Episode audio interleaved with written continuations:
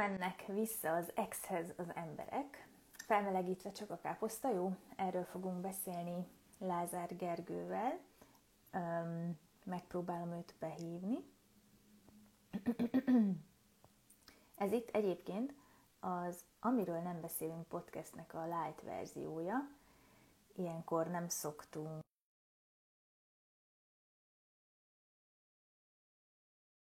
hasonlóan hasznos beszélgetéseket hozni nektek, és ez a téma egyébként remélem nem titok. Szia! Szia! Szép estét, sziasztok! Egyébként igen, sziasztok! Ez a téma gondolom nem titok, hogy a te ötleted volt. Nem, egyáltalán nem.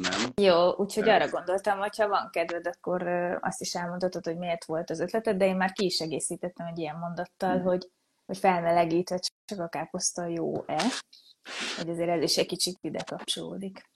Egy picit csak itt állítok még magam. Oké, okay, nyugodtan. Várjál. Azt hogy tudom beállítani, hogy csak magamat lássam a, itt a izén. Hogy a csetet ne? Már mint hogy, ha, hogy csak magamat lássam telibe, hogy... Olyat nem hogy, tudsz. De nem tudom, hogy mennyi látszódik. Most jól látszódsz. Így tök jó. Levágva a félfejem? Nincs levágva a félfejed, hanem egyenesítsz ki nagyon. Így egy picit hiányzik a fejed tetejében. A fejem tetején hiányzik egy kicsit. Akkor kicsit Na, most jó, most tökéletes. Így, aha. Aha. Na. Ez a pszichológus tanulja a technikát, robot. Nagyon jó. És most elképzeld legutóbb, amikor ilyen live-ot csináltunk, akkor legalább valami 15 percig közdöttünk, hogy magához térjen, de most úgy tűnik, hogy sikerült akkor egy igen. alatt. Na, igen, szóval hogy úgy indult a történet, hogy írtam ugye egy cikket erről a témáról. És akkor Köszi Ricsi a visszajelzést, bocsi. Igen, igen, és akkor ugye így innen jött az egész, hogy akkor gondoltam, hogy miért ne lehetne egy kicsit akkor egy ilyen live adás keretében erről így beszélgetni, hogy egyébként ez mennyire sokszor egy ilyen nehéz téma, meg számtalan helyzet ugye felmerül, hogy újra kezdünk kapcsolatokat, aztán megbánjuk, van, amikor ugye nem bánjuk meg, és talán egy néhány szempontot végigvenni, hogy mi az, amit ilyenkor érdemes mérlegelni. Annak idején emlékszem még így az őskorban, hogy volt egyszer egy előadás, amit tartottam, hogyan szerezd vissza az Exedet címmel, és hogy képzeld el, hogy egy ilyen olyan szintű ö, érdeklődés volt a téma iránt, hogy még a csilláron is lógtak wow. az emberek.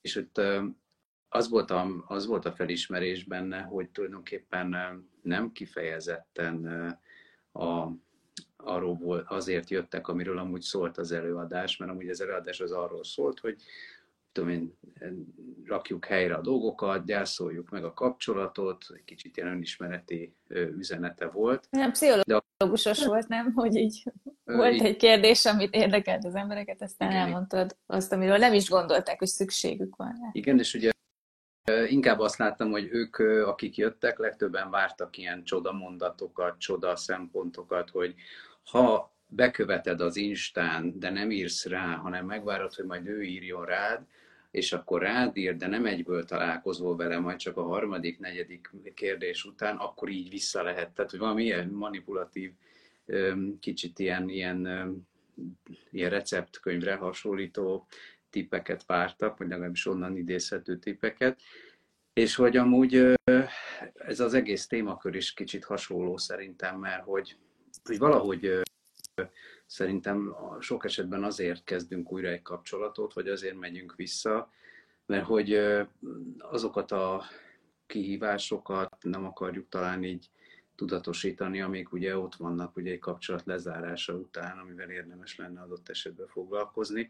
Most egy nagyon egyszerű példa, hogyha mondjuk a, az egyik félnek mondjuk ugye az a témája például, hogy a, önértékelését azt mondjuk erősen mondjuk a párkapcsolatához köti, mondjuk ez az egyik fél, a másiknak mondjuk más a fő témája, akkor ugye lehetséges, hogy a, a kapcsolatba való visszatérés az mondjuk majd olyan eh, helyzetben történik meg, amikor mondjuk az életvezetésében megint azt tapasztalja, hogy ugye az önértékelését kikezdik különböző szituációk, és akkor előjön benne az a hiányérzet például, hogy akkor fú, milyen jó volt együtt lenni a másikkal, de valójában nem gondolja végig, hogy, hogy van egy témája, amit érdemes lenne megfejlődni, hanem például lehet, hogy egy ilyen motivációból visszatér a kapcsolatba, és ott újra majd ugyanazokat a konfliktusokat fogja például megtapasztalni. Engem mondjuk tök, tökre érdekelne, hogy amikor mondjuk te találkozol ilyen esetekkel, mondjuk a te saját praxisodon, aztán majd én is hozok példákat, hogy te például milyen tipikus helyzeteket szoktál látni. Kettő tipikus jutott eszembe. Az egyik az az, hogy egy funkciót töltött be eddig az életemben, már most nem az enyémről beszélek, hanem a tipikus helyzetekről úgy általában, egy funkciót töltött be az életemben az adott személy, és nem magához a személyhez kötöttem, hanem a funkcióhoz, és akkor nem biztos, hogy itt ez szorosan kapcsolódik a témához, mert nem csak arról van szó, hogy visszamegyek hozzá, hogy betöltse ezt a funkciót újra, hanem hogy pontosan ezért lecserélhető a személy az életemben, mert teljesen mindegy, hogy kinyugtat meg érzelmileg, uh-huh. hogy nem tudom, mit mondjak, Piroska vagy Klaudia, a lényeg, hogy valaki nyugtasson meg, és ezért nem ragaszkodom a személyhez, de ha nem találok piroska helyett mást, és én meg még nem tudom megnyugtatni magam, akkor lehet, hogy visszamegyek piroskához. És hát ugye ez utal egy nagyon erős kötődési problémára, hogyha nem tudok eléggé biztonságosan kötődni, akkor, akkor a funkciók átvehetik ezt a szerepet, és itt akkor látszik, hogy nem a személy a fontos, csak az, hogy valaki szeressen. És ugye minél érettebbek vagyunk, annál inkább a személy is fontos, tehát nem a szeretet elvesztése fáj egy ponton túl, hogyha fejlődünk az életünk előre alattával, hanem a szeretet személy elvesztése is fontos. Tehát a konkrétan a személy nem pótolható, hetekig, hónapokig, évekig lehet gyászolni valakit, aki nagyon fontos volt, és itt mondjuk ez elég tipikus szokott lenni, hogy elmarad. Nincs meg az a, a várt gyász folyamat feltétlenül, mondjuk nyilván ez nem feltétlenül tipikus lefolyás, hogy milyen egy gyász folyamat, de hogy, hogy így nem látszik szomorúság, veszteségélmény, hanem így egy, egy embert kiadtunk az életéből, az adott személynek is beraktunk a helyre egy másikat, és így nincs az, hogy úristen, de betöltetlen űr, a piroska után maradt űr, amit egy Claudia formájú ember, és most nem a testéről beszélek, nem tud betölteni, mert nem olyan formájú és remélem ez így érthető volt ez a átvitt értelmű kép. A másik tipikus, amit szoktam látni, hogy van egy megkönnyebbülés a szakítás után, mert ugye előtte ez sokszor ez egy dilemmás időszak, és a megkönnyebbülés elmúlása után fellép a hiányérzet, mert hát ha kötődsz valaki, az előbb-utóbb hiányozni fog, ez teljesen normális, és hogy azt hiszik az emberek a hiányérzetre, hogy ez egyértelműen annak a jele, hogy akkor nekünk együtt kellene még mindig lenni, és ki kell békülni, és hát a hiányérzet az nem feltétlen jele ennek, az egy normális kötődési folyamat jele, hogyha aztán megszakítjuk a kapcsolatot, hiányozni fog a másik. És egyáltalán nem biztos, hogy mi attól még jók vagyunk együtt. Szóval normális dolog hiányolni egymást, ha már nem vagyunk egymás életében, és ez nem minősíti feltétlen a kapcsolatot, hogy, hogy, na, hogy kell, hogy együtt maradjunk, vagy újra össze kell jöjjünk. Ez tök jó, amit mondasz egyébként, mert hogy emlékszem, hogy egyszer csináltam egy ilyen videót, aminek ez volt a címe, hogy a függő párkapcsolat romantizálása, és ott igazából pont, ez pont arról szólt, ugye, hogy amikor megy ez a ez a se veled, se nélküled harc, és akkor ugye egyszer visszatérek, egyszer eltávolodok, hogy éppen mikor a játszma helyzet ugye mit idéz elő, akkor ugye lehet amúgy, amit te is mondtál, természetes érzéseket, amit úgy szabályozni kellene, és akkor erről majd ugye holnap fogunk beszélgetni elvileg. Fe, ugye, tehát ezeket a természetes érzéseket félreértelmezni. Tehát mondjuk, mondjuk szomorú vagyok, megélem ezt a, mint természetes érzés, ugye ezzel lenne valami feladatom, hogy szabályozzam, és akkor azt mondom egy ilyen kicsit ilyen idealizáló, romantizáló módon, hogy hát ezt azért érzem, hiszen ő volt az igazi.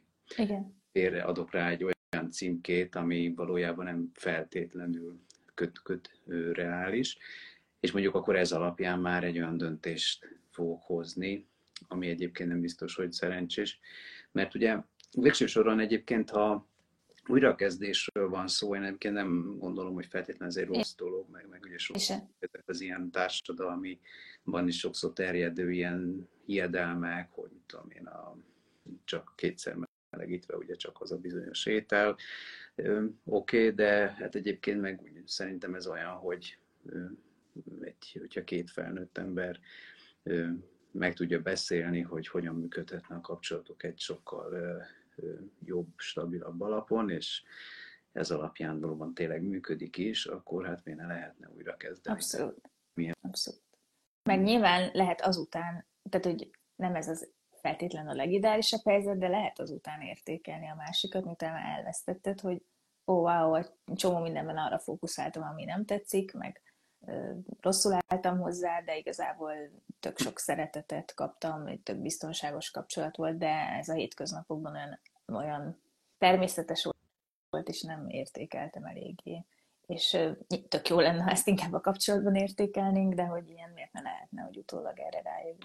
Nekem az jutott még egyébként eszembe, hogy szerintem olyan is van, hogy nem csak a érzelmeket címkézzük fel, esetleg olyan címkékkel, amik nem feltétlenül a fejlődésünket segítik, hanem néha pont így a, ebből a nehéz élethelyzetből fakadóan, amikor ugye meg kéne birkóznunk a gyászsal, egy olyan kerülő utat választunk, vagy egy olyan kis leágazásra térünk, hogy azt mondjuk, vagy azt kezdjük el fantáziálni, hogy a külön töltött idő alatt tulajdonképpen lehet, hogy én még valamiben változtam is, de hogy biztos a másik is változott, de mondjuk előkerül, például pár hónap után is kapok tőle egy SMS-t, és azt a, azt a gondolatot, hogy ő tudott változni ez alatt a két hónap alatt, mert mondjuk kaptam egy kedves SMS-t, arra felülve újra belemegyek a kapcsolatba. De valójában ennek meg az a csapdája, hogy igazából nem tudom, hogy változott-e, mert csak kaptam egy kedves SMS-t, ugye ez egy ilyen utólagos racionalizálás, ami inkább arról szól, hogy megint, megint ugye, hogy gyászolok, hogy, hogy ott vannak a, ezek a kellemetlen, fájdalmas érzések, és akkor tulajdonképpen ebbe menekülök bele. És ilyenkor még az is rá szokott tenni szerintem egy lapáttal, hogyha mondjuk a kapcsolatnak egy jelentős ilyen hajtóereje mondjuk a szenvedély, tehát hogy ez, ez mondjuk az egyik ilyen értető eleme, akkor újra találkozunk, ez a szenvedély, ez idézőjelben ad egy olyan pozitív érzetet, egy olyan tapasztalatot, hogy hogy igazából megoldódott minden probléma, hiszen most mi ebben a szenvedélyben újra egyesülünk, és ez egy csodálatos élmény. Ez alapján feltételezzük, hogy hát akkor már nincsenek is gondjaink. És ugye hát a kettő együtt, hogy te akkor valószínűleg változtál, hiszen kedves SMS-t küldtél nekem, és még ezt a szenvedélyt is együtt megéljük, akkor nincs is itt baj, és ugye ebből szokott az lenni, hogy még nagyobb csalódás lesz amikor ugye megint azok a konfliktusok elkezdenek ugye jelentkezni. És mit gondolsz? Nekem... Bocs, Igen? Csak ezt akartam kérdezni, mit gondolsz, hogy két hónap alatt meg lehet változni olyan dolgokban, ami miatt tönkrement egy párkapcsolat? Hát szerintem két hónap alatt annyit lehet elérni, hogy belkezdek belátni bizonyos. Ja, én is egy... így látom. És a be... Hogy azért megváltozni, az így nem reális azért szerintem. Mondjuk a belátás az mondjuk annyit jelenthet, hogy mikor legközelebb olyan szituációba kerülök, akkor lehet, hogy például végig tudlak hallgatni, de egyébként nem biztos, hogy máshogy fogom csinálni, de lehet, hogy végig tudlak mondjuk hallgatni, vagy nem szakítalak félbe, vagy bármi. Szóval, hogy mondjuk belátásokat szerintem lehet szerezni ennyi idő alatt. A változás az már egy picit hosszabb. Egyébként simán el tudnám képzelni, mondjuk egy pár esetében, hogy párterapeuta is vagyok, és ezt most úgy is mondom, hogy ha valaki mondjuk a partnerével úgy érzi, hogy ők, ők nekik még járna egy és valahogy így félrecsúsztak a dolgok, és tényleg összejönnek, és hogy ne higgyék el azt, amit akkor is ott éreznek, hogy ez most mennyire csodálatos és megoldott minden dolog, hanem mondjuk akkor menjenek el egy párterápiába, mm. akkor. Tehát, hogy, hogy ne, ne, ne akkor menjenek el, amikor megint kezdenek szétesni a dolgok, hanem még akkor menjenek el, amikor megvan ez a találkozás. Még vannak elérhető erőforrások, és akkor talán így lehet, hogy egy kicsit könnyebb megelőzni azt, hogy újra egy ilyen mélypontra kerüljenek, mert ugye az a tapasztalat, hogy amikor a felek már a konfliktus, az újból megjelenő konfliktusok miatt egy ilyen regresszív állapotba kerülnek, ugye erről is beszéltünk, hogy az micsoda, akkor már nem igazán szoktak működni azok a megküzdési mechanizmusok, amik amúgy ahhoz kellenének, hogy egy kapcsolatot tényleg jól újra lehessen kezdeni. Hozzáteszem egyébként ez a, ez a kicsit túl idealizáló ö, hozzáállás is, is egy regresszívebb ö, állapot, csak az a másik véglete a dolognak. Szóval, hogy én például simán el tudnék egy ilyet képzelni, hogy valaki újra akarja kezdeni a kapcsolatát, hogy kérdezzem meg a másikat, hogy eljönnél velem egy párterápiába, hogy ha most mi szeretnénk ezt így újra megnézni, hogy még most tegyünk valamit azért, hogy, hogy ne kerüljünk megint ugyanabba a csapdába bele. Ó, hát nagyon sok minden jutott eszembe, de még a kettővel ezelőtti gondolatnál ö, vagyok, és inkább azt folytatnám, és majd akkor vissza... Tehát és szerintem majd beszélünk akkor erről is, hogy mikor érdemes újra kezdeni, mit lehet csinálni. Még, ezt, ezt majd még bontsuk ki, de hogy én visszamennék, hogy ö, ö, nem is tudom, hogy milyen tévedések származhatnak ebből az időszakból, hogy szerintem nagyon nem mindegy, hogy miért szakítottunk, meg hogy szakítottunk. Tehát, hogy azt is érdemes ugye végig gondolni, hogy egyáltalán miért lett vége. Uh-huh. De én azt is szoktam látni, hogy ha ez a kérdésünk, vagy ez a címe ennek az adásnak, hogy miért mennek vissza az emberek az exekhez, vagy miért megyünk vissza az exhez, hogy van egy következő tipikus eset, hogy hát azért, mert két naponta szakítunk, mert olyan viharos a kapcsolatunk, hogy, hogy dobálózunk ezzel a szóval, jó, nekem elegem van belőle, hát hagyjuk is egymást, és akkor két napig nem szólnak egymáshoz, és aztán lesz egy ilyen hullámvasútszerű kapcsolat, és hogy ott ők a környezet szempont, környezetnek az agyára mennek ilyenkor, hogy úristen, megint szakítottak, úristen, megint együtt vannak, mi ezt nem tudjuk követni,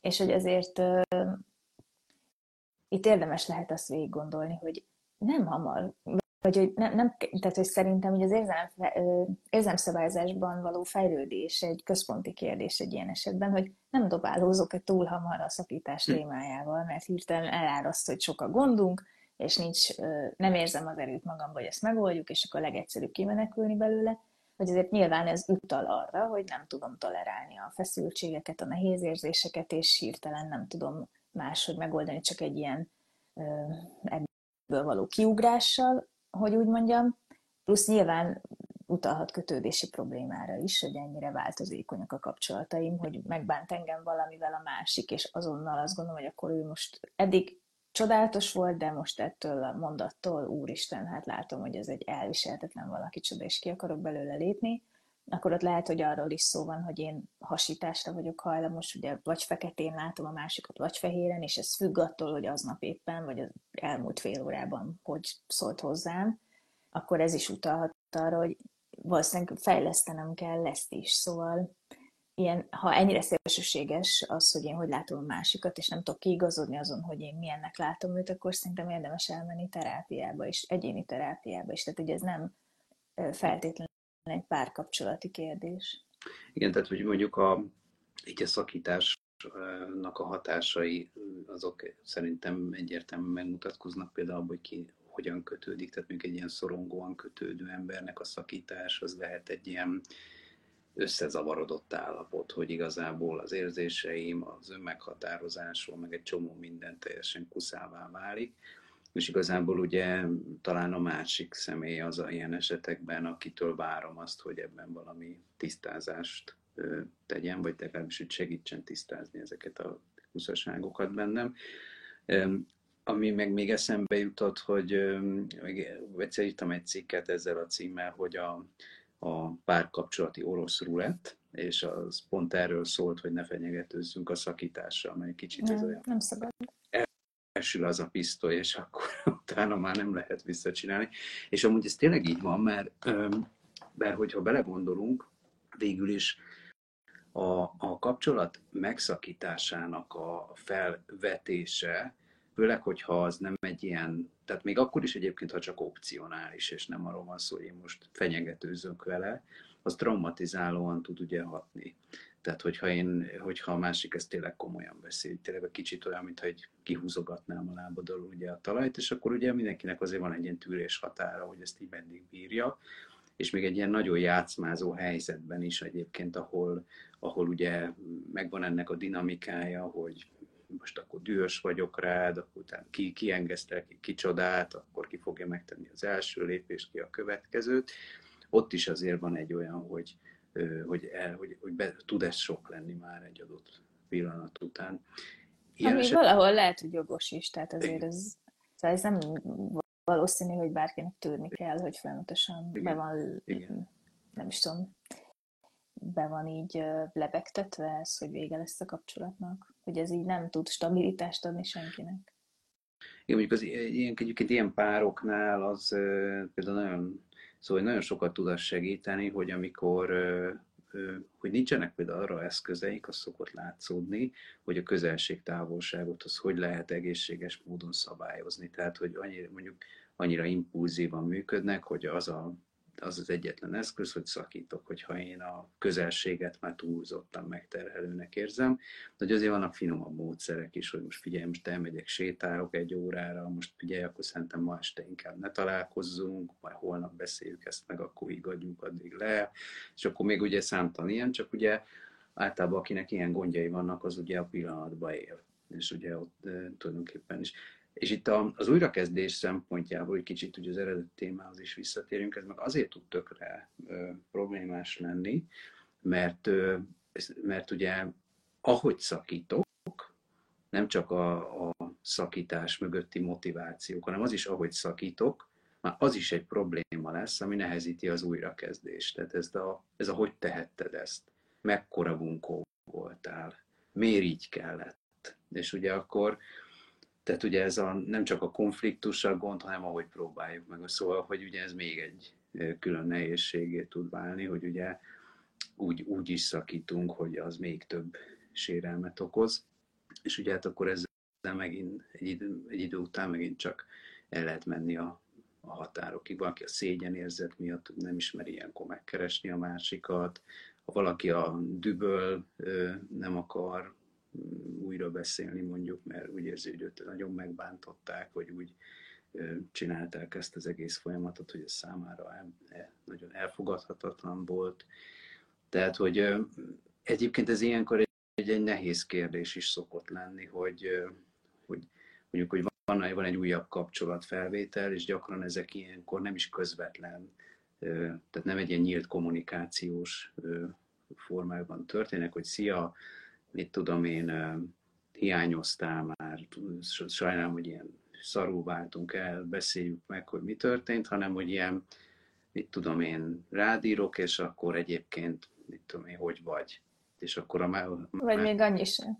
Eszembe jutottak kliens történetek, ahogy mesélték nekem a kliensek, hogy az újra fel, újrafelvételi kísérlet az mondjuk egy nyomott egy lájkot a sztorira.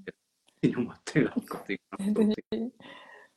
Azt hiszem, hogy ez még nem az a szint, amire érdemes bemozdulni, hogy na, uh-huh. akkor most itt, mert lehet, hogy az van, hogy újra akarja kezdeni, csak hogy látszódik belőle, vagy le lehet, követ, le lehet belevonni ezt a következtetést, és nem biztos, hogy abban az érett állapotban van, hogy itt az újrakezdés nekünk jó lesz, mert az lenne egy egészen érett felnőtt, hogy állapotból jövő üzenet, hogy megfogalmazom konkrétan, hogy jó, átgondoltam, és vállalom ezt a sérülékenységet, hogy lehet, hogy te nem akarod újra kezdeni, de én szívesen leülnék erről beszélni. Igen. Igen, és egyébként a, ha meg is történik mondjuk egy ilyen leülés, akkor a kérdés egyébként, hogy így meddig jutunk el, szóval, hogy így, mert az is, én azt, azt is észre szoktam egyébként venni, hogy közben nézem, hogy mit írtam. Ez jó, ez a komment. Igen, igen ilyesmire Nekem gondol. egyszer volt olyan, hogy jött egy üzenet, hogy főzhetnék neki húslevé, húslevest, de így a semmiből. Hát igen. Igen, na pont, pont ez az, amit, amire az előbb céloztam, hogy ugye vannak érzelmek, amik ott maradtak, és akkor nem, nem merem nyíltan kifejezni mm. őket, mert úgy váltunk el például, ahogy, és akkor ugye ez is, és nyilván nem tudom, hogy a kommentelő esetében ez pont így történt de gondolom azért kapcsolódott, mert hogy ismerős volt neki ez a szituáció. Igen. Nekem az is eszembe jutott, hogy még itt a téma kapcsán, hogy például vannak olyan egyébként teljesen megint csak ilyen természetes és hétköznapi kihívások, amik vissza tudnak bennünket vinni egy kapcsolatba, pedig egyébként nem feltétlenül kéne, hogy ez, ez így végződjön. Az egyik például, hogy nyilván amikor együtt élünk egy másik emberrel, akkor egy csomó rutint például kialakíthatunk, hogy mit hogy csinálunk, esténként akkor mit tudom én, hogyan szoktunk vacsorázni, mikor megyünk a boltba, és még akkor ezer ilyen. Mm. És úgy igazából például egy ilyen újdonsült kapcsolatnál, vagy amikor egyedül kell ezeket a rutinokat újra fogalmazni, újra tervezni, akkor hát az ilyen macerás. És ugyan, ugyanúgy macerás lehet az is például, amikor belevágok a párkeresésbe, és akkor az első kísérletek azok nem sikerülnek, frusztrálódok. Szóval, hogy, hogy nem nehezen tudjuk néha talán viselni azt, hogy vannak átmeneti frusztrációink, bizonytalanságaink, amik természetesek, mert egy csomó minden kötődött a másik emberhez, és ezek idővel nyilván alakulnak, ahogy mi is változunk, meg mi is tovább lépünk a kapcsolatba, csak hogy ezt valahogy úgy értékeljük, hogy valahogy elvesztettem a, az egyensúlyomat, és megint félreértelmezzük, mert, mert nem azt mondjuk, hogy hát ez a, ennek a folyamatnak a természetes része, hanem hát senkivel nem tudtam olyan jó húslevest főzni, mint veled. Igen. Ugye jól együtt húslevest főzni pontosabban, ugye akkor kapcsolódjunk itt a példához, amit az előbb írt, és akkor, akkor nem azt mondom, hogy hát végülis egyedül is megtanulhatok én kellemes eh, időtöltés gyanánt húslevest főzni, vagy a másik. Öngondoskodás gyanánt. Így van, abszolút, vagy mondjuk eh, nem tudom én a másik emberem vagy csinálok spagettit, hanem azt mondom, hogy akkor a rutin, ezek a közös rutinoknak a hiánya meg az visszavisz engem. Ez egy jel. Ez... Ha ennyire hiányzik a közös húsleves főzés, akkor az egy jel. Igen, az egy jel. Így van, így van, abszolút. Miközben lehet arra egy jel, és akkor picit kihangsúlyozom, amit mondtál, csak más szavakkal, hogy, hogy alacsony a frusztráció tolerancián. Uh-huh. Hogy egyszerűen abban kell fejlődnöm, hogy a kellemetlen érzéstől ne akarjak egy azonnali, instant megoldással megszabadulni, hanem megértsem, hogy a valószínűsítem azt, én ebbe hiszek, hogy egy jobb életminőséghez az vezet, ha ezeket tudom tolerálni, és egyre jobban tudom tolerálni, és nem arról beszélek, hogy a nagyon rossz bántalmazó kapcsolatokat fog összeszorítva kell tolerálni, hanem arról beszélek, hogy nehéz időszakokat, vagy saját nehéz érzéseimet meg kell tanulnom azt tolerálni, hogy ne azt érezzem, hogy állandóan jön a késztetés, hogy én ettől azonnal szabaduljak meg, és egy huszárvágással kapcsoljam ki. És erre szokott néha megoldási kísérletlen, hogy jó, akkor menjünk vissza az exhez, mert akkor nem fog most, ez a kellemetlen érzés, ez azonnal el volna, ha mi most azonnal kibékülnénk. Jó sok komment jön közben, úgy látszik, ez egy intenzívebb téma, mint az eddigiek. Eddig nem jött ennyi komment itt a ANV Live-ban.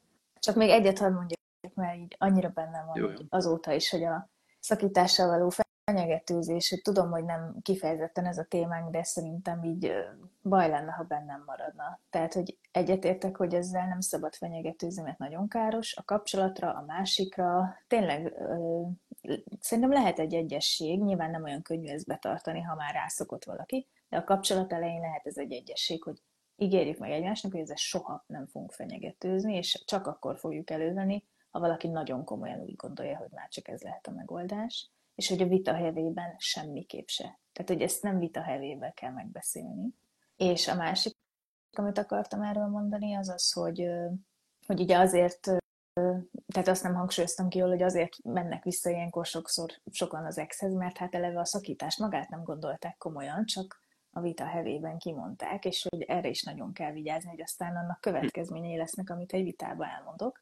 A harmadik, ami eszembe hogyha ezzel minden héten fenyegetőzik valaki, akkor ennek már nem lesz súlya. Tehát, hogy nem fog hatni a másikra, hogy oké, okay, akkor én így, fú, most így elgondolkodok ezen, hanem ö, számtalan olyan történetet hallottam, hogy ennek a vége fele már egy, vagy erre a vége fele már egy nevetéssel reagál a másik, hogy jó, akkor odaadom a bőröndöt és pakolj össze, de hogy már nem tudja komolyan venni, szóval, hogy amellett, hogy ki is léphet, mert megunja, egy idő után értékét veszítik ez a néhány kifejezés, vagy ez a néhány szó, és hogy nagyon fontos, hogy, hogy ne infláljuk el ezeket a komoly mondatokat.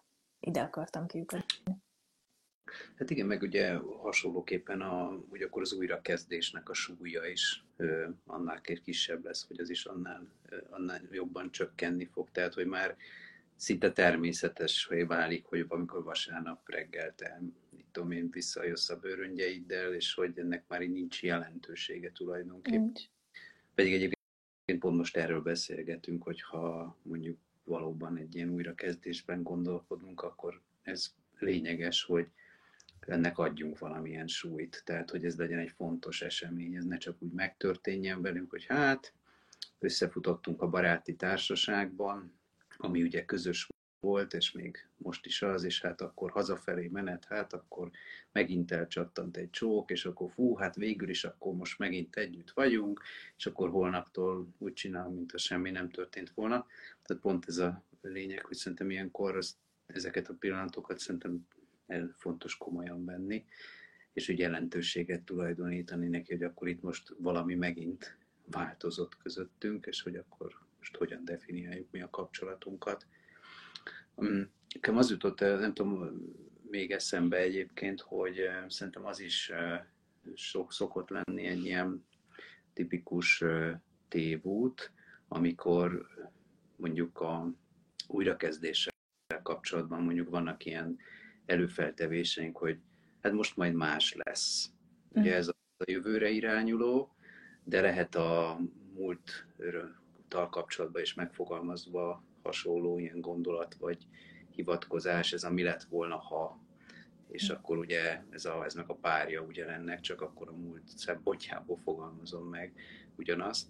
És ugye ezekkel az a baj, hogy ezeket általában önkényesen szoktuk, így a saját érzelmi állapotunknak megfelelően így kiegészíteni. Mondhatjuk, hogy igazából ezek ilyen kognitív torzítások tulajdonképpen, és ezek a kognitív torzítások szoktak ehhez vezetni. Ez picit olyan, mint amikor a szenvedélybetegeknél szokott ilyen kognitív torzítás lenni, hogy végül is most ezt az egyet azért megihatom, mert most, nem, most csak nem rugok már be, hiszen már egy hónapja nem iszok. És ugye akkor pont kicsit másképp működik, mint amúgy, ahogy szokott lenni az ilyen kognitív terápiákban, tehát nem a negatív érzés, vagy negatív gondolatból jön a negatív érzés, hanem egy látszólag pozitív gondolatból származik egy megkönnyebbülés, egy aktivitásra sarkaló ö, ilyen motiváció, és tulajdonképpen pont ez vezet oda, hogy benne vagyok megint a kapcsolatban, ami, nem, ami ugyanoda fog vezetni a végén. Tehát, hogy valójában, hogy, le, hogy mi lett volna, ha, és hogy most majd másképp lesz, ez rajtunk múlik, ez nem a fantáziámon múlik. Tehát, hogyha mi tudunk új megoldásokat találni, amiben, amit be is tudunk esetleg tartani, vagy követni tudunk, akkor lehet, hogy tényleg másképp lesz. Akkor lehet azt mondani, hogy hogy, a, hogy ez a mi lett volna, ha mondat, ez érvényes lehet a jelenben, hiszen mi tud, tudunk fejlődni, és akkor mi definiálhatjuk úgy a kapcsolatunkat, hogy mi erősek vagyunk, mert egy ilyen elszakadás után is visszataláltunk egymáshoz, megbirkoztunk a problémákkal. Ez egy egészséges hozzáállás, az viszont már inkább szokott lenni egy egészségtelenebb hozzáállás, amikor a, újrakezdésekből kovácsolunk egy narcisztikus nyerességet. Tehát azt mondjuk, hogy a mi kapcsolatunk nagyon viharos, számtalan konfliktussal van tere, óriási drámák vannak benne, de mi olyan hősies szerelemben égünk, hogy mi mindent megbocsátunk, és mi még mindig együtt vagyunk, és ezt még el is meséljük az ismerősöknek, hogy ők is tudják ezt, de valójában itt nem fejlődés történik, hanem egy narcisztikus nyerességgel tulajdonképpen turnézunk a ismerők. és valójában ugyanolyan pokolban élünk, mint előtte. Tehát, hogy... Meg közben eszembe jutott erről, hogy most minden más lesz, hogy hát egyrészt az, hogy jól értem, amit mondasz, bár én magam így gondolom, csak hogy uh-huh. egy, egy lapon vagyunk-e, hogy szóval, hogy nem kell minden gondolatot elhinni saját uh-huh. magunknak. Ez szerintem egy elég fontos tanulság abból, amit mondtál. A másik pedig, hogy szerintem a most már minden, vagy most már minden jobb lesz helyett egy picit konstruktívabb, vagy proaktívabb dolog megkérdezni magunktól, hogy mitől lesz most minden más? Most mit fogunk másképp csinálni? És mi az alapja annak, hogy ezt tényleg másképp fogjuk csinálni. Tehát, hogy ezerszer rájöttünk már, hogy nem kéne így veszekedni, de aztán ezer egy egyére is így vesztünk össze. Most miben lesz ez más, hogy, hogy majd most nem az lesz, ami eddig volt? Igen. De egyébként mit mondanál, hogy mondjuk, hogyha ilyen erényeket kellene felsorolni, hogy mi kell ahhoz, hogy egy újrakezdés sikeres legyen? Miből kell több? Így is kérdezhetném. Hú, hát szerintem én is ugye képzésben lévő, vagyis egy én képzésben lévő pár és családterapeuta vagyok. Amennyit én párokkal dolgoztam, nekem nagyon bevált az érzelemfókuszú párterápiás megközelítés, és abban én nagyon azt látom, hogy kulcsfontosságú lenne tudni leásni, hogy amit csinálok a felszínen, annak egyébként a mélyben mi az oka, és megtanulni nem hogy mondjam, nem a hétköznapok szintjén, a, a hétköznapi apró rutinok szintjén megfogalmazni, hogy mi bajom van veled, hanem a mélyben az érzéseim alapján, az, az érzelmi szükségleteim alapján megfogalmazni egy kérést feléd, hogy, hogy most egyébként nagyon jó lesne, ha meg, megnyugtatnál, hogy fontos vagyok neked. Ahelyett, hogy azon veszekszem, hogy már 25 ezredjére megkértelek, hogy ezt csináld, és megint nem csináltad meg. Uh-huh. Tehát, hogy mondjuk ez, hogy, hogy le, megtanulunk-e leásni, és hogy megtanulunk-e egymásnak érzelmileg elérhetővé mhm. válni. Uh-huh. Tehát ugye ilyen sokkal nagyobb nyitottság például akkor a saját meg a másik motivációi felé, az például akkor tök fontos lehet. Igen, meg ennek a megértése a másik oldalról, hogy, hogy attól, hogy te hűvös vagy, mondjuk megértsem, hogy emögött lehet az, hogy félsz az elhagyástól egyébként, csak ezt nem mered elmondani. Szóval egy picit mögé nézni a másik szempontjából is, igen. Közben annyira sok komment jött, majd nézzük rájuk, de még ezt vigyük végig ezt a vonalat. Nekem például eszembe jutottak ilyen inkább pozitív pszichológiához szoktuk kapcsolni ezeket a fogalmakat, ilyeneket, hogy reziliencia, meg optimizmus és uh-huh. hasonló. Hogy például az kell egy baromi erős remény, hogy legyen benned, uh-huh. hogy és egy pozitív hozzáállás, hogy azért, hogyha ha ötször neki futottunk, és nem jött össze, azért az, Szóval azért csak ott van, hogy hát mi már azért ötször kudarcot vallottunk, és hogy ugye mondjuk egy ilyen állapotban te azt tudod mondani, hogy nekem van reményem, hogy a hatodik, hetedik az jó lesz, és itt mondjuk ott tényleg, hogy itt a realitásra építünk, tehát nem ilyen kognitív torzításokra, meg légvárakra, amiket az előbb beszélt, hanem realitásra, de hogy azért ott is szükség van egy ilyenfajta kitartásra, hogy akkor nem baj, most hatodjára is meg fogjuk próbálni, nem baj, most a körülmények is jobbak lesznek, meg mi is jobbak leszünk, és akkor majd itt meg, hogy lesz es... változhatnak az emberek ebbe is, ennek az alapjába is érdemes igen, igen, képesek vagyunk változni például, igen.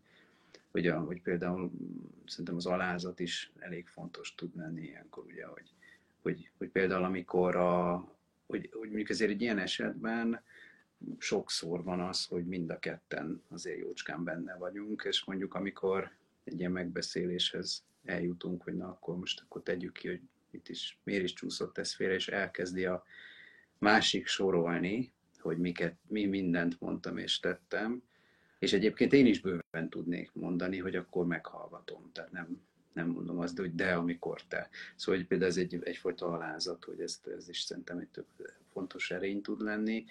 Például azok... Ezt egy picit még kiegészíteném, bocsi, csak az jutott eszembe, hogy én azt látom, hogy minden, vagy nem minden, szóval, hogy nagyon sok párkapcsolati problémánál a párok nagyon jól tudják, hogy a másiknak mibe kéne megváltozni, és mit csinál rosszul. Tehát ugyanezt mondtad, csak hm. most én ráerősítek, hogyha oda eljutnék, hogy csak azon gondolkozok a következő három hónapban, és megpróbálom leterelni magam, mikor a má- tehát hogy leállítani magam, mikor a másik területére tévedek. De hogy most három hónapig csak a saját térfelemmel foglalkozom, hogy nekem mit kéne jobban csinálni, annyival jobbak lennének a párkapcsolatok. Abszolút. Abszolút. Meg akár egy ilyen megbeszélés elején is például elképzelhető, akár egyébként egy szabályozottabb keretben, mondjuk egy párterápiában, hogy mondjuk az első ilyen öt percben mondjuk mind a két fél mondja el, hogy neki mi volt a része például abban, hogy kialakult ez a helyzet. Mondjuk én lehet, hogy ilyen erőforrás központokban kezdenék egy ilyen típusú párterápiás ülést, ha kifejezetten ezért jönne hozzám valaki, inkább arra helyezném a hangsúlyt, hogy mik, a, mik azok az értékek a másikban, meg a kapcsolatban, ami miatt ő visszament, és akkor ezután például lehetne azt nézni, hogy akkor mi az, ami az én részem. Egyébként ez is nagyon fontos, hogy, hogy egy, hogy egy újrakezdésbe vagyunk, akkor, hogy nem, a, tehát nem az, amit az előbb mondtam, hogy akkor így összeolvadunk, eufória, szenvedés, és akkor minden megoldódott, hanem hogy egy kicsit igen kell, hogy erőforrás központúak legyünk. Tehát nem lehet úgy kezdeni, hogy oké, okay, itt vagyok, de akkor most üljünk le, és akkor most már kezdjük is a szembesítést, mert ugye nincsen abban a pillanatban érezhetjük úgy, hogy nem tudjuk elérni az erőforrásainkat, ugye abban megint lesz egy konfliktus, regresszió, és akkor mindenki hazamegy, hanem hogy első körben valami erőforrás központú módon kell ez viszonyulni, és akkor amikor már kicsit úgy magunknál vagyunk, akkor lehet szerintem rátérni arra, hogy hol is csúsztak félre a dolgok.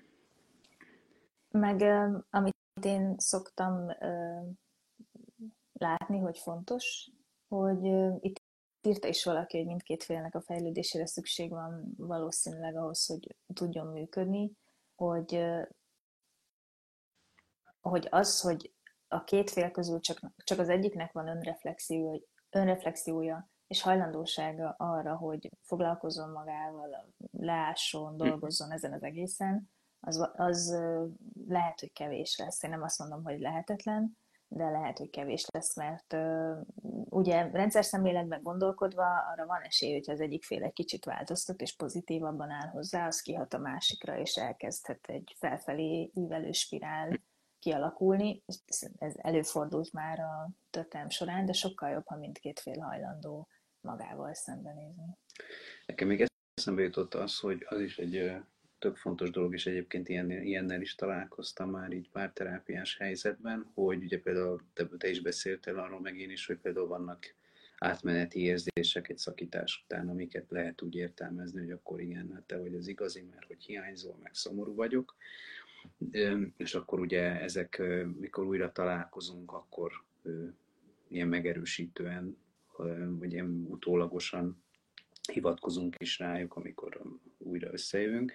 De vannak, lehetnek olyan érzéseink is például, amik a újra találkozás és az újrakezdés után ilyen ideig, óráig ilyen üzemanyagként tudnak szolgálni. Például lehet ilyen a bűntudat, hogy jó hm. nagyság feled, és akkor most egy hónapig rendes vagyok, visszafogom magam, odafigyelek, nem mondom, mm. hogy elmegyek a boltba, mit tudom én, mit csinálok. És valójában ezzel, a, ezzel az tud lenni a gond, hogy ideig óráig amúgy ez jó, hogyha van, vagy, vagy mondjuk ha ez egy jóvátételi irányból vezet be engem, vagy a kapcsolat szempontjából van egy ilyen egészséges jóvátétel, azt tud segíteni.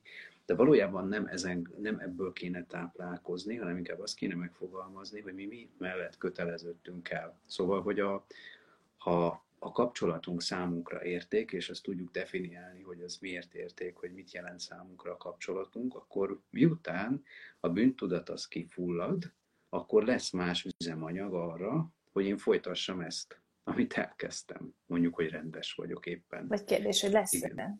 És erről lesz Igen.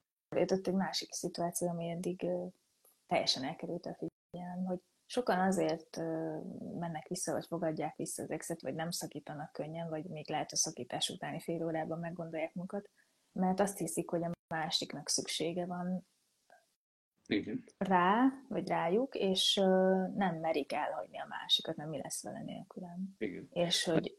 A tipik ilyen kodependens vonal, ugye, hogy, hogy úgy érzem magam fontosnak, hogy... Hogy szükség van rám. Igen.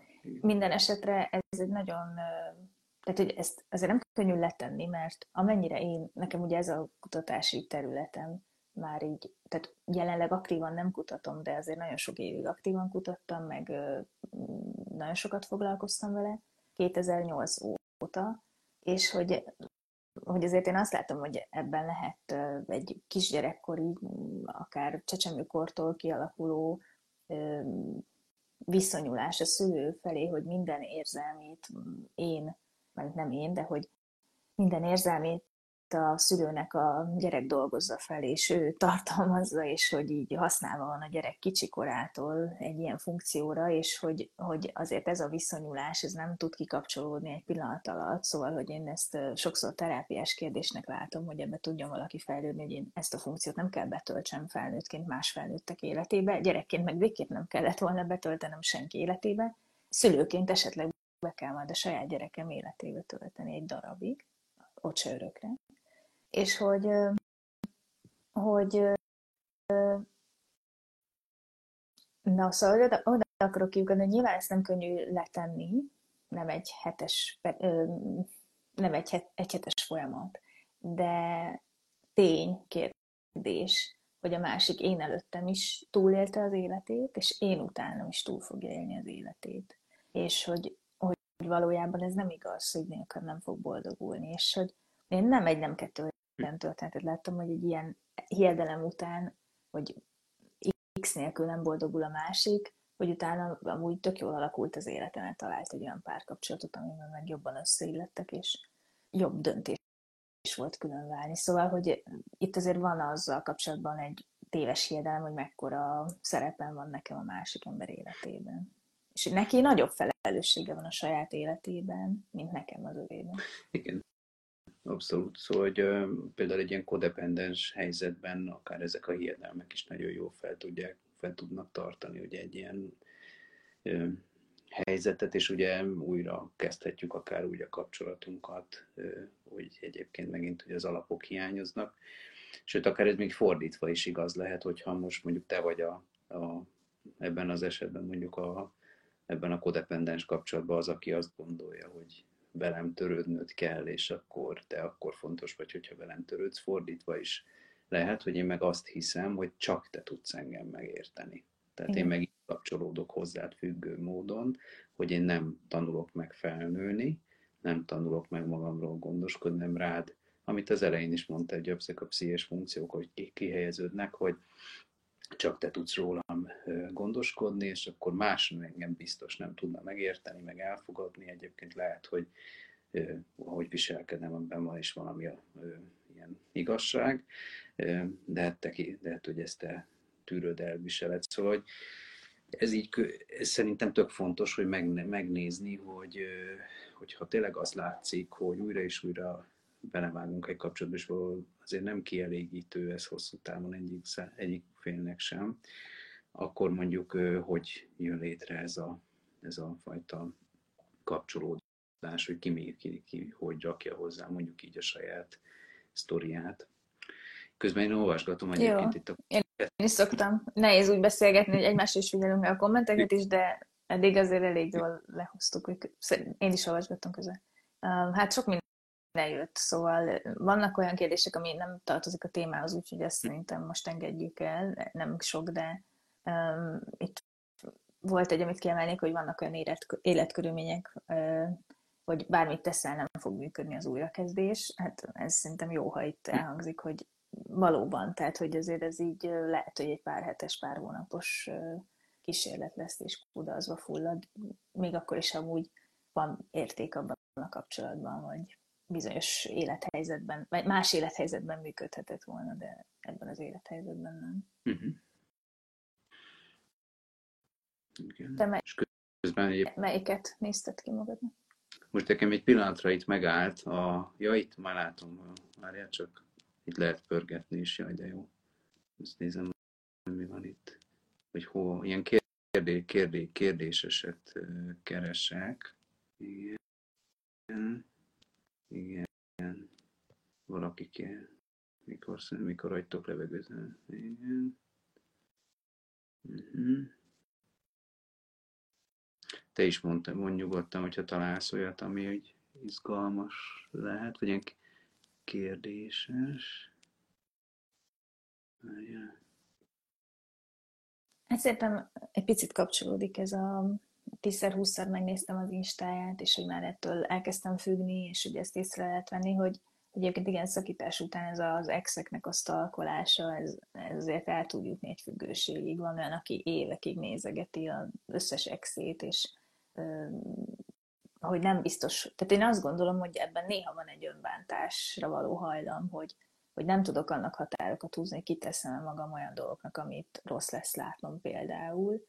És tényleg lehet, eljuthat ez egy viselkedéses függőség egy tünete, tünetéig, hogy eleve már a telefonozás is tud egy viselkedéses függőség lenni. De hogy szerintem azért nagyon fontos gondoskodási határ, húzási kérdés saját magam számára, hogy akarom-e nézegetni, hogy az exemnek mikor lesz új közös képe valaki mással, vagy inkább megkímélem magam ettől, amíg még ez nekem fájna. Szóval ez ugyanolyan kérdés, arról lehetne egy másik élőnk egyszer majd, mint hogy meg kell részletesen kérdezni az összes korábbi párkapcsolatáról az új páromat, hogy mindent tudjak róluk, hogy aztán azon foroghassak állandóan, hogy velem nem volt olyan kedves, nekem nem mondta azt a mondatot. Szóval hogy azért az is egy ilyen önbántás, hogy én minden részletet tudni akarok a régi kapcsolatokról, hogy összehasonlítgassam magam. Hm. Nekem, én azon gondolkodtam közben ezen az életkörülményes uh-huh. komment, amiket itt írt a kommentelő is, meg az előbb említetted, uh-huh. hogy, hogy, hogy, mik, hogy mik azok az életkörülmények, amikor nem fog működni az újrakezdés, és az jutott eszembe, hogy, hogy végül is azért a, az, hogy mi megszakítjuk a kapcsolatunkat, az végül is a mi saját döntésünk, és bizonyos helyzetekben lehet, hogy úgy érezzük, hogy ez egy nehéz döntés, és talán lehet, hogy könnyebb azt gondolni, mondani, hogy, hogy ez egy életkörülmény miatt van uh-huh. így. Egyik, ami eszembe jutott, a másik pedig az, hogy ettől függetlenül, tehát ez, ez attól még egy vállalható dolog, tehát akkor is le lehet zárni egy kapcsolatot, hogyha egyébként azért életkörülmények optimálisak, csak én valamiért úgy érzem, hogy már akarom folytatni, vagy nekem már másfelé vissza akár az életem, vagy mások a preferenciáim, de egyébként működne ezzel. Azt akarom mondani, hogy talán a, az is tök nehéz tud lenni, hogy, és itt, hogy, hogy, hogy időnként hagyunk a szakításaink során egy ilyen befejezetlenséget, uh-huh. mert egy nagyon nehéz döntés, és akkor azt mondjuk, hogy hát majd lehet, hogyha az életkörülményeink változnak, hogyha majd másképp lesz, akkor, akkor majd tudjuk folytatni, és hogy ebben benne van az, az hogy igen, ezt a kérdést. És akkor ilyenkor ugye az szokott lenni, hogy, hogy könnyebb így gondolni rá, mint azt mondani, hogy ennek örökre vége van. Mm. És ugye itt a visszatérésnek a lehetősége, vagy akár a visszatérésnek a különböző formái is tudnak ehhez szerintem kötődni, hogy, hogy amikor ilyen véglegesen fogalmazunk meg valamit, hogy ez néha nagyon tud fájni. És egyébként, hogyha pont a, a kötődésünkben akár hasonló traumát elszenvedtünk, akkor lehet, hogy ezt nem is tudjuk így kimondani, hogy ennek örökre vége van, hanem akkor mhm. inkább, mm. hogy, hogy hát itt még van valami kis befejezetlenség. Egyszer majd, ha már eljutottunk oda, hogy mindketten, nem tudom én, optimális életkörülményeket tudunk mutatni, akkor, akkor folytatjuk majd. Egyébként itt a, például ilyen, ilyet én is láttam, hogy mit tudom én, valaki hosszú időre elment például külföldre, és akkor ő emiatt szakadott. Pont ez jutott eszembe nekem is, a külföld. Tehát azért közben az is eszembe jutott, hogy azért ez is egy döntés, szóval, hogy akkor te tulajdonképpen, hogyha nagyon nyíltak vagyunk, akkor te priorizáltál, és azt mondtad, hogy abban a helyzetben... nagyon nyíltak vagyunk, akkor igen. Abban a helyzetben neked megérte a kapcsolatot mondjuk kockára tenni, és lehet vállalni azt, hogy esetleg az nem fogja kibírni. Szóval, hogy itt a, visszatérve ez a témához, hogy szerintem ez is nehéz, és ezt talán érdemes végig gondolnunk, hogy amikor azt mondjuk, hogy, hogy mondjuk a külső körülmények azok, ami miatt, a, miatt szétmentünk, akkor tényleg így van-e? Vagy egyszerűen csak nagyon nehéz azt mondani, hogy azért, mert így döntöttünk. Igen, hát én, én külső körülménynek erre gondoltam, hogy például, hogy szívesen újra kezdeném az XY-nal, de amíg még külföldön él, én nem fogom, és hogy ez egy olyan életkörülmény, ami miatt hm. nekem ez nem fog menni. De igen. Közben jött két komment, ami viszont szerintem így megérni, hogy a végét ezzel a kettővel kerekítsük hm. le, mert lassan lejár az idő. Eszter írta, hogy nekem olyan jutott eszembe, ha az egyik fél dolgozik magán, utána már lehet, hogy teljesen más párra vágyik, azért, mert tudod dolgozni magán, és ezért sem táncol vissza, és ezért lesz, és ezért lesz szerencsésebb a párválasztás. És hogy ezt most így röviden, ú, nekem most megfagyott Geri. Te még vagy? Itt vagy? Itt vagytok? Persze. Jó, itt vagy te is? Szóval, hogy ez, ezt így most így röviden megválaszolnám, hogy igen, ilyen szerintem van, hogy ahogy fejlődünk, jobban érik az, hogy mit akarunk, és lehet, hogy sokkal inkább hozzánk illő embert találunk. A másik, amit nekem így nagyon megütött eszemem, hogy mi a, mi a jel, ha tényleg átbeszéltük a dolgokat, és látszik az akarat a változásra a részéről, és a teljes akarat az újrakezdésre. És nem, nem is a kérdésben erről is beszélhetnénk egy pár percben, hanem a zárójeles megjegyzés, hogy 80%-ban működőképes kapcsolat volt. És nem tudom, hogy te mit gondolsz erről, Geri, de hogy így én de lehet, hogy velem van a baj, de én nem sok száz százalékosan működő, mindenben százszázalékosan tökéletesen működő kapcsolatot uh, ismerek, és hogy lehet, hogy érdemes ezt végig gondolni, hogy mit gondolunk mi az elég jó kapcsolatról, mi az a minimum feltétel, amitől nekünk az elég jó lesz, és hogy az első gondolatom az volt, hogy egy 80%-ban működő képes kapcsolat, az egy jó kapcsolat lehet. Nyilván lehet olyan 20% ami úgy hiányzik belőle, hogy anélkül nem tudok párkapcsolatot elképzelni, mert mondjuk a szexualitás hiányzik belőle, és az már akkor nem párkapcsolat, hanem barátság, ha minden más megvan, csak az nincs. De hogy, na szóval, hogy, hogy ezért így nem biztos, hogy várni kell a tökéletes kapcsolatot, mert hogy az meg nem létezik. Abszolút, ezzel én is az egyet tudok érteni. Meg közben megtaláltam ezt a kérdést is, amit behoztál, hogy ez a milyen jele annak, hogy átbeszéltük a dolgokat, uh-huh. akkor a változásra részéről. Itt nekem ez két kérdés, uh-huh. mert az egyik az, milyen jelei vannak annak, hogy átbeszéltük a dolgokat, Igen. a másik pedig, hogy látszik az akarat a, a változásra. Tehát, hogy... Miből látszik? Igen, az ak- hogy nekem egy kicsit azt sugalja ez a kérdés, de nyilván nem ismerem a kérdezőnek a személyes történetét, hogy minthogyha talán ő nagyobb terhet venne magára abban a tekintetben, hogy átbeszélje a dolgokat a párjával, és hogy a párja az, aki bennek, akiben nem teljesen bízik, tehát valami ilyesmi. Hogy a felelősségét ennek a hát igen. megítélésére egyedül. Igen, tehát hogy, tehát, hogy valaki, aki ezt a kérdést feltette, hogy kicsit az az érzés, amely a, a kérdéssel kapcsolatban, hogy talán ő benne van egyfajta bizonytalanság, bizalmatlanság a másik felé, és hogy talán több megerősítésre lenne szüksége. Kettő dolog jutott eszembe, hogy az egyik az az, hogyha ez egy bizalomvesztéses történet, akkor az, hogy több megerősítést kérek, vagy kapok, tehát mondjuk a másik okozott egy bizalomvesztést, mondjuk megcsalt. Tehát tegyük fel, hogy így ért véget a kapcsolat, hogy tudom, te megcsaltál engem, és akkor mondjuk újra kezdődik ez a történet, mert próbáljuk megbeszélni, és akkor, és hogy akkor én mondjuk abban próbálok bízni, hogy te már megváltoztál, és nem fogod ezt újra megtenni.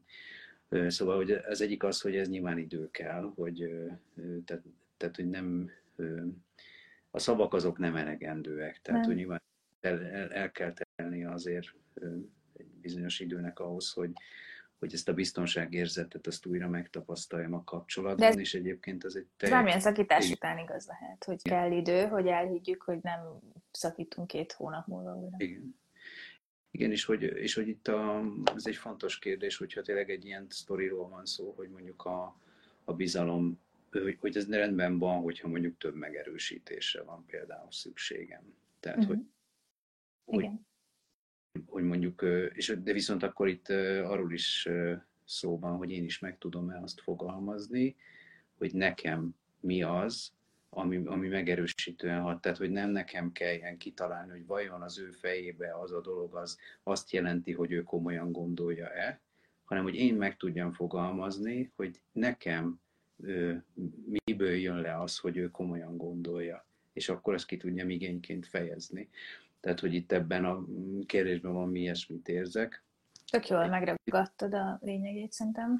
Hogy ezt mi nem is tudjuk feltétlen kívülről megmondani, hogy az adott személynek mennyi az elég átbeszélés, és mennyi, az elég akarat, és hogy mm, ha jól értem, te is valami ilyesmit akartál kifejezni, hogy arra biztathatnánk a kérdezőt, akinek a keresztneve Bogi, hogy, hogy merje ezt magának meghatározni. Szóval joga van ahhoz, hogy azt mondja, hogy nekem az lesz az elég, hogyha ezt és ezt és ezt tüzetesen hm. átbeszéljük.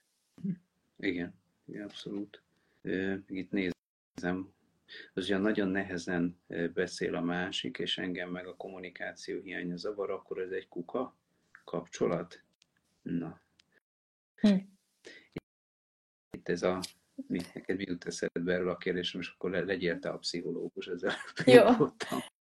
Nekem erről az jutott eszembe, hogy szerintem az egyik millió dolláros kérdés, amiket felszoktak tenni a pszichológusoknak, hogy erről nekem eszembe jut ez a, az érzelmileg elérhetetlen partner. Hogy így vannak annyira érzelmileg elérhetetlen személyek, akiknél 10-20 évig is vért lehet izzadni, akkor se lesz érzelmileg elérhető, és ezt három sorból nem fogjuk tudni megmondani, hogy kuka-e vagy nem, és nem is akarnék így fogalmazni, de a ö, ö, kérdés így röviden szerintem kifejező volt, szóval hogy véget kell levetni a, a kapcsolatnak.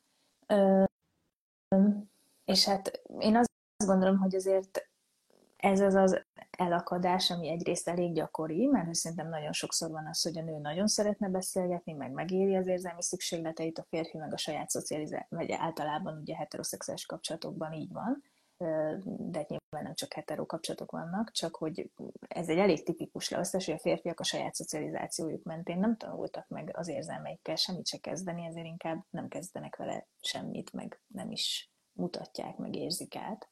Tehát, hogy hogy azért ez egy szerintem elég, nem is tudom, szóval mondjuk 90% a párkapcsolatoknak ezt elmondhatja magáról, hogy ebben a hetero kapcsolatokban ebben a nő meg a férfi különbözik egymástól, és ez nehéz a nőnek is, meg a férfinak is, mert valószínűsítem, hogyha a férfi rengeteget alkalmazkodik, még lehet, hogy akkor sem fognak eleget beszélgetni a nő számára. A férfi meg úgy érzi, hogy kibeszélgettem a lelkemet egész héten, és még mindig nem elég. Tehát, hogy azért mondjuk, hogy itt tud-e találkozni ez a kettő, hogyha mi alkalmazkodunk egymáshoz, az, az a köztes átmenet mind a kettőnknek jó, az még egy jó kérdés lehet. Igen, meg nekem a, itt az jutott eszembe ennél a kérdésnél, hogy ugye ebben nyilván ott van az, hogy, hogy mit várhatok ettől a hm. kapcsolattól. Szóval, hogyha belemegyünk, tehát valószínűleg igen, a párom az lehet, hogy nem lesz egy, egy ilyen hogy mondjam, túlzottan hosszátjár szentimentális figura, mert hogy ez nem az ő, ő asztala, de hogy mondjuk várhatok-e azért valamilyen fajta fejlődést vagy közeledést ebben, és szerintem én ezt tenném ide egy kicsit ilyen záró gondolatként, hogy ennek a kockázatát azért valahol nekünk is vállalni kell. Szóval, hogy, mm. hogy ahogy ugye újra kezdjük a kapcsolatot, valahol egy kicsit az az, az észlelt kockázat élmény az nő, ami mondjuk lehet, hogy az első alkalommal még nem volt akkora, mert egyszer már nem jött össze. Hm. Tehát, és akkor, akkor, akkor mi arra a garancia, megint, hogy a következő az jobb lesz. És akkor ugye lehet, hogy szubjektíve úgy érzed, hogy akkor uh, itt már nagyobb a kockázata annak, hogy, vagy nagyobb az esélye annak, hogy ez se fog sikerülni. Szóval, hogy valahol ennek a bizonytalanságnak a, a terhét, vagy ennek a, ezt a fajta plusz érzetet, ezt azért szerintem fontos ilyenkor bevállalni. A másik meg, ami még eszembe jutott, hogy, hogy ez egy fontos kérdés lehet, hogy lehet, hogy valaki mondjuk érzelmileg nehezen elérhető, de az egy, az egy lényeges dolog, hogy ettől függetlenül mondjuk vannak-e más jelei annak, hogy én neki fontos vagyok. Mert uh-huh. lehet, hogy nem tudja ötféleképpen elmondani azt, hogy ő éppen mikor, milyen pozitív érzelmeket él meg az irányomba, de hogyha problémám van, akkor ő egyből megy a gyógyszertárba. Vagy Igen. nem tudom én. Igen. Igen, de hogy ebből a kérdésből nekem inkább az jön le, hogy meg kéne beszélnünk dolgokat, de te nem szeretsz beszélgetni, mert kellemetlen, és hogy Na. szokni kell a, annak a feszültségét, hogy fú, hogy itt mi Na. most itt át kell, hogy beszéljünk nehéz kérdéseket és hogy uh, itt ezt szerintem, tehát hogy ebben lehet közeledni egymás hm. felé, ha mindkét fél akarja, és mindkét fél belátja, és hát hm. nyilván főleg annak kell belátni, aki nem szeret nehéz témákról beszélni és belemélyedni, hogy ebben érdemes változnia, mert szerintem egyébként ez nekem egy fő tanulság mindenképp az életben, hogy ez egy, egy mutatója a teherbíró kapcsolatoknak, meg a hosszú hosszú távú, stabil kapcsolatoknak, hogy mi hajlandóak vagyunk-e alámerülni, és nehéz témákat megbeszélni egymással. Uh-huh. És hogy emiatt ebben szerintem érdemes közel, és ezt kell feltenni a másik, hogy hajlandó vagy, és meg kell nézni, hogy és akkor hajlandó, még hogyha nem is olyan gyakran, meg nem olyan mélységben, vagy nem három órán keresztül, csak másfél, de hajlandó, és tett lépéseket, akkor ez nem az a kategória, hogy akkor erről le kell mondani. Meg hát még egy kérdést én hozzá, uh-huh. vagy mhm. egy szempont, ezt hozzátennék, hogy, hogy, hogy tudom-e, mondjuk legyek, most ugye itt egy, ez egy, azt hiszem, hogy egy női kérdezőnk volt, azt hiszem, és akkor ugye az ő, ő kérdezte a párjával kapcsolatban, tehát mondjuk én vagyok a, mondjuk például az illetőnek a párja, akkor az egy ez fontos szempont, hogy én például hajlandó vagyok ezzel valamit kezdeni, yeah. mert nekem volt már olyan párom egyébként párterápiában, ahol mondjuk a, a párnak a férfi tagja az egy ilyen nagyon-nagyon nehezen elérhető volt, érzelmileg zárkózott volt, és egy fél év kellett legalább ahhoz, hogy ő így elkezdjen érzéseket egyáltalán megfogalmazni, hogy ez az, akkor ő most ezt, ezt érzi, azt gondolja, mit tudom én, de hogy kivártuk. Szóval, hogy de hát fél évig járt. járt, még akkor sem nem fogalmazta meg, de azért az egy elköteleződésre utaló fontos jel. Tulajdonképpen szerintem azt, én azt mondanám, ezt javasolnám a, a kérdezőnek, hogy a, hogyha nincsen kommunikációs képessége a párodnak, hogy van-e benne elköteleződési szándék. Mert ha van, akkor ezzel lehet valamit kezdeni, hogy ha nincs, akkor meg elő valószínűleg csak erőlködni fogsz. Mm, ez jó, jó. Na, hát közben lejárt az időnk. Hát szubjektíve ez az én oldalamról, majd te is elmondod, de tök jól éreztem itt magam veled, úgyhogy remélem még csinálunk ilyet. Én és tök jó volt, hogy ti meg ennyit kommenteltetek közben, és ez így még szórakoztatóvá tette. Úgyhogy köszönöm, hogy néztetek minket, köszönöm Geri neked is, és folyt köv. Sziasztok! Köszönöm szépen, sziasztok!